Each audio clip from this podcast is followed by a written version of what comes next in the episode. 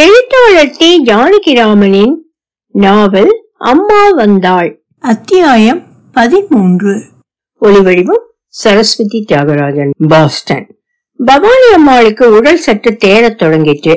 ரணமாக வலித்துக் கொண்டிருந்த காலும் கையும் நோவு நீங்கி நீட்ட மடக்கவும் பின்பு வீட்டுக்குள்ளேயே கொல்லை வரையிலும் நடமாடவும் தெம்பு பெற்றன. ஆனால் ஒருமுறை கொல்லைக்கும் வாசலுக்கும் போய்விட்டால் ஊஞ்சலில் வந்து களைத்து சாய்ந்து விடுவாள்.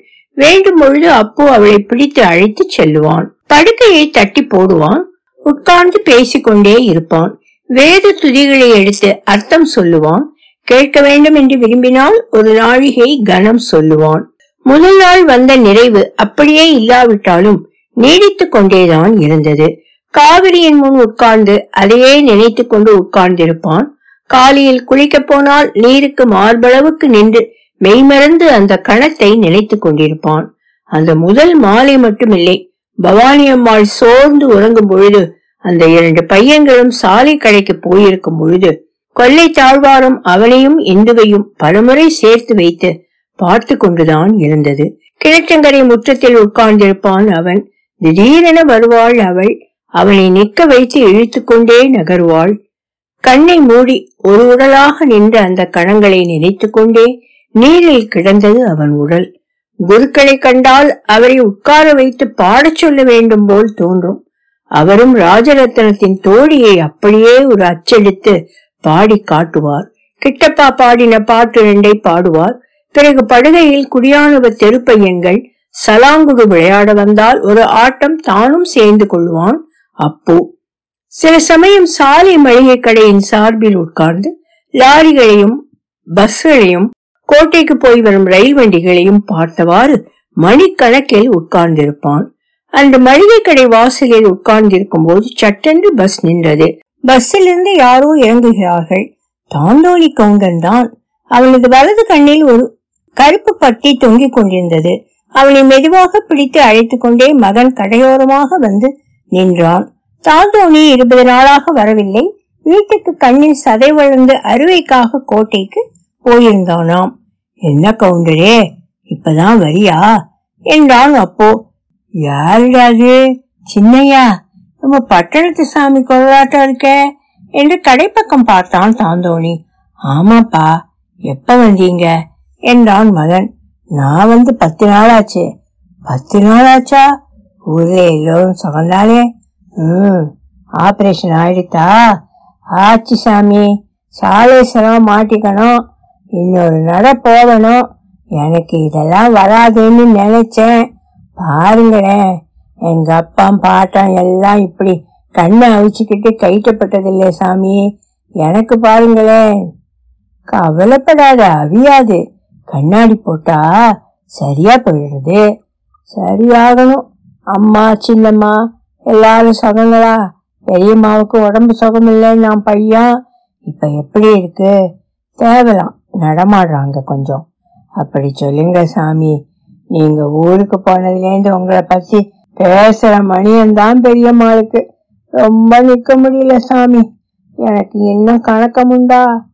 அப்ப காலமே வரேன் சாமி. அம்மா கிட்ட சொல்லுங்க. என்னடா வந்தவனுக்கு நேரம் வந்து பார்க்கறத காட்டி என்ன மணியம்னு நினைச்சுக்க போறாங்க. அப்படி நினைச்சுக்கிறவங்க இல்ல. நீ போய் உடம்ப பாத்துக்கோ தாந்தோணி. காலமே வந்தா போறது. தாந்தோணி மெதுவாக பிள்ளையை பிடித்துக்கொண்டு நடந்தான். அப்போதுதான் அப்புவுக்கு வயிற்றில் கனத்தது. வந்த நாளிலிருந்து எண்ணி பார்த்தான். பன்னிரண்டு நாட்கள் ஆகிவிட்டன. அதுவும் தாந்தோணியை பார்த்ததும் அவன் அன்று வண்டியை ஸ்டேஷனுக்கு கொண்டு விட்ட நினைவு வந்தது. என்ன கவுண்டரே உளர்ற?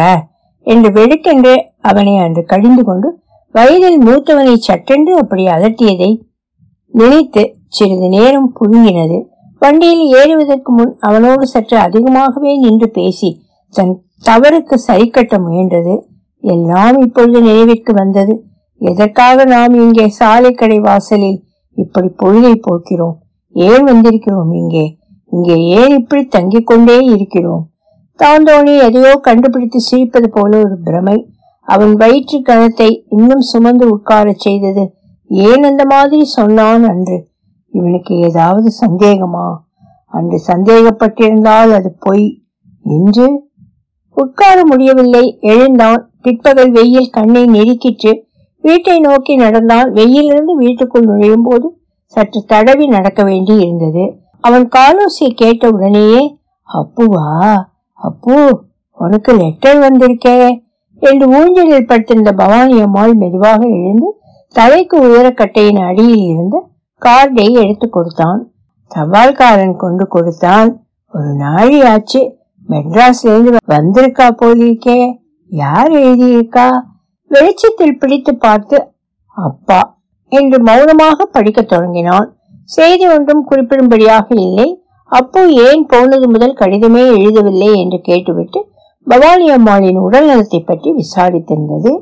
சேலத்திலிருந்து அவனை பற்றி விசாலத்தின் கடிதம் மூலம் தெரிந்து கொண்டதாகவும் குறிப்பிட்டிருந்தது.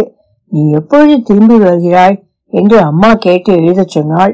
பிறகு வழக்கம் போல் அம்மா பூர்ணமாக ஆசீர்வாதம் செய்கிறாள். காவேரிக்கு நீ கடிதம் போடவில்லையே என்று ரொம்பவும் கோபம் என்று முடித்திருந்தார் தண்டபாணி.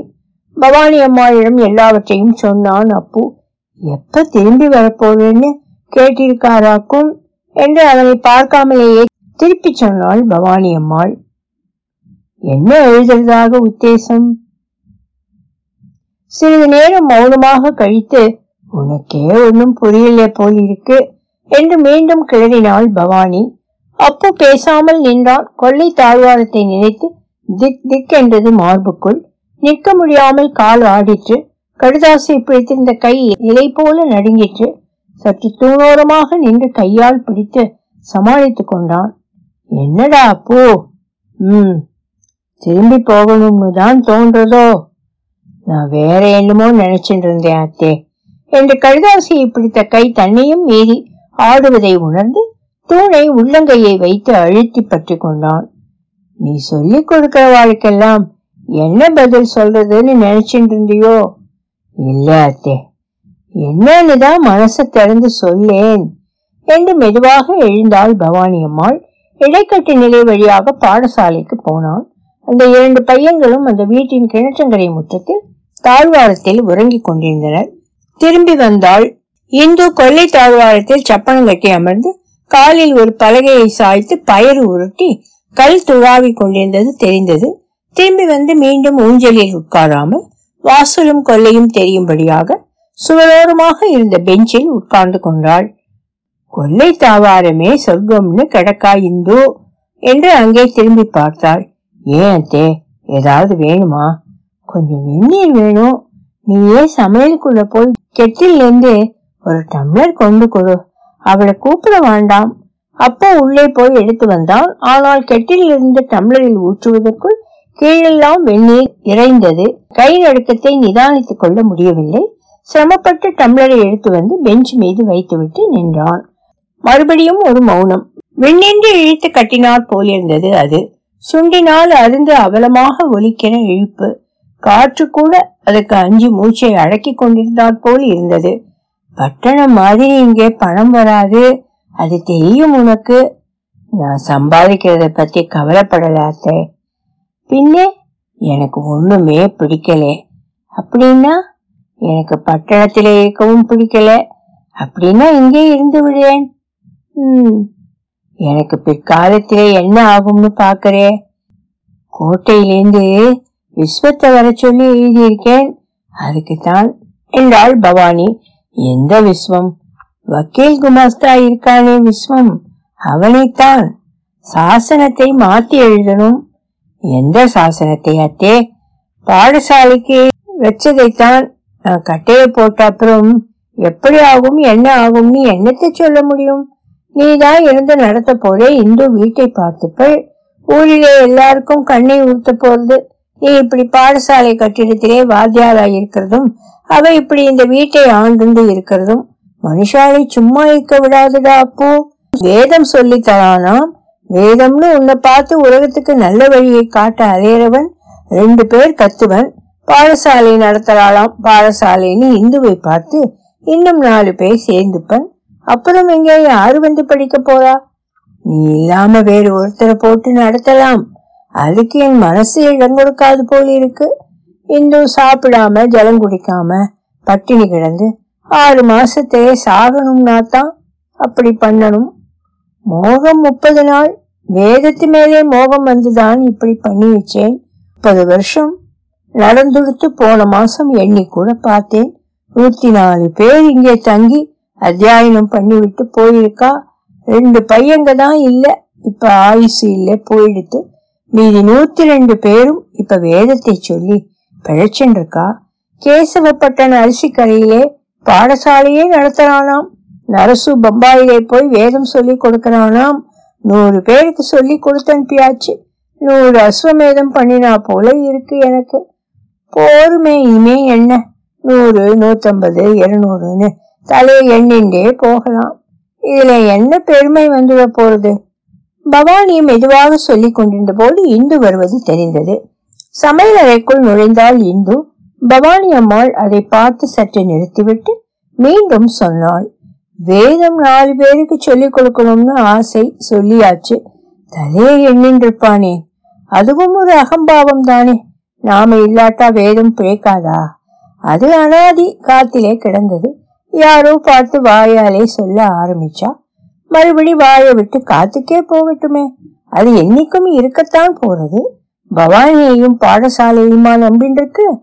வேதம் சொல்லிக் கொடுக்கிறவன் சுகபிரம்மம் மாதிரி இருக்கணும் பீஷ்மன் மாதிரி இருக்கணும்னு அவனை போட்டு நெருக்கிறா எல்லாரும். இல்லாட்டா பிடிக்கிறதோ பிடிக்கலையோ யாரோ ஒருத்தியை பெண்டாட்டின்னு பண்ணிட்டு இருக்கணும் அப்படி நான் வந்து இருந்தேனே எத்தனை நாள் இருந்தேன். எத்தனை நாள் வாழ்ந்தேன்? வெந்நீரை எடுத்து ஒரு வாய் குடித்தாள் பவானி. அதுக்கு தான் சாசனத்தை மாத்தி எழுதிடலான்னு பாக்குறேன் முடிஞ்சா வேதத்தை சொல்லி கொடு. இல்லாட்டா பத்து பிள்ளைகளுக்கு சாப்பாடு போட்டு வச்சுண்டு தமிழ் பள்ளிக்கூடத்துக்கோ இங்கிலீஷ் பள்ளிக்கூடத்துக்கோ எதுக்கோ அனுப்பிச்சுண்டு. அதுகளோட இஷ்டம் அது. வேதம் படிச்சா என்ன வாதம் படிச்சா என்ன? இல்லாதவர்கள் வயிற்றுல ரெண்டு சாதம் விழணும். பசிதான் சுவாமி. அதுக்கு நைவேத்தியம் பண்ணா போதும். அது கூட அகம்பாவம் தான் நாம எத்தனை பேருக்கு நைவேத்தியம் பண்ண முடியும்? முடியாது. ஆனா சுவாமி ஞாபகம் வரணுமோ இல்லையோ? பசி ரூபத்திலே தானே இருக்கான் அவன். இதை நீ ஞாபகம் வச்சுண்டா போதும். எனக்காக. பவானி மெல்ல மெல்லத்தான் பேசிக் கொண்டிருந்தாள். அப்புவுக்கு ஒவ்வொரு வார்த்தையும் சந்தேகம் இல்லாமல் காதில் விழுந்து கொண்டிருந்தது. இன்று கூடத்திற்கு வந்து ஊஞ்சல் சங்கிலியை பற்றியவாறு அதை பார்த்து கொண்டே நின்றாள். அப்புவின் தலை நிமிரவில்லை. இற்றுவிட்டாற் போல் கால் துவண்டது. வேதனை தாழாமல் நின்று கொண்டே இருந்தான். பவானி அம்மாளின் பேச்சு நின்று வெகு நேரமாகிவிட்டது. இப்போது விண்ணென்று தெரித்து நின்ற மௌனமாக இல்லை. தந்தியெல்லாம் தளர்ந்து படிந்த நிசப்தமாக ஓய்ந்திருந்தது. பவானி வெந்நீரை மீண்டும் ஒரு வாய் குடித்துவிட்டு மெதுவாக நடந்து ஊஞ்சலில் வந்து படுத்தாள். பயிறு முழுக்க திலாத்தியாச்சா? இல்லத்தே. பாதியிலே விட்டுட்டு வருவானேன் தாகமாய் இருந்தது வந்தேன். இதோ போனேன் என்று நகர்ந்தாள் இந்து. அப்புவுக்கு இப்பொழுதுதான் நெஞ்சு விண்டு வெடித்தது. என்று நீளமாக கேவினான். என்னடா அப்பு? அப்பு குழந்தை மாதிரி அழுது கொண்டிருந்தான். வாயை மூடி அடக்க சிரமப்பட்டு கொண்டிருந்தான். நீ ஒன்னும் செய்யலேடா அப்பு. என்னால இந்து கஷ்டப்படுறத சகிச்சுட்டு இருக்க முடியாது. அதனாலதான் சொன்னேன் நீ என்னத்துக்கு வேதனைப்படுற? பேசாம இரு. பாடசாலை கிணற்றங்கரை கட்டில் தூங்கிக் கொண்டிருந்த பையன்கள் எழுந்து விட்டார்கள் போல் இருக்கிறது. கிணற்றிலிருந்து நீர் முள்ளும் ஓசை கேட்டது. நீ போடா அப்போ பசங்க ரெண்டும் எழுந்துடுத்தோ. அதுகளுக்கு மோதி சாதத்தை பிசைஞ்சு போட சொல்லு இந்துகிட்ட அப்புறம் மிஷினுக்கு போய் அரைப்போ சீயக்காயோ அரைக்கணும் நான் இந்து ரெண்டும் போய்விட்டு வரட்டும். இந்து கிட்ட சொல்லு. என்றாள் பவானி. முகத்தை துடைத்துக் கொண்டே கொள்ளை தாழ்வாரத்தை பார்க்க நடந்தான். அப்போ அத்தியாயம் பதிமூன்று முற்றிற்று. அம்மா வந்தால் தொடரும்.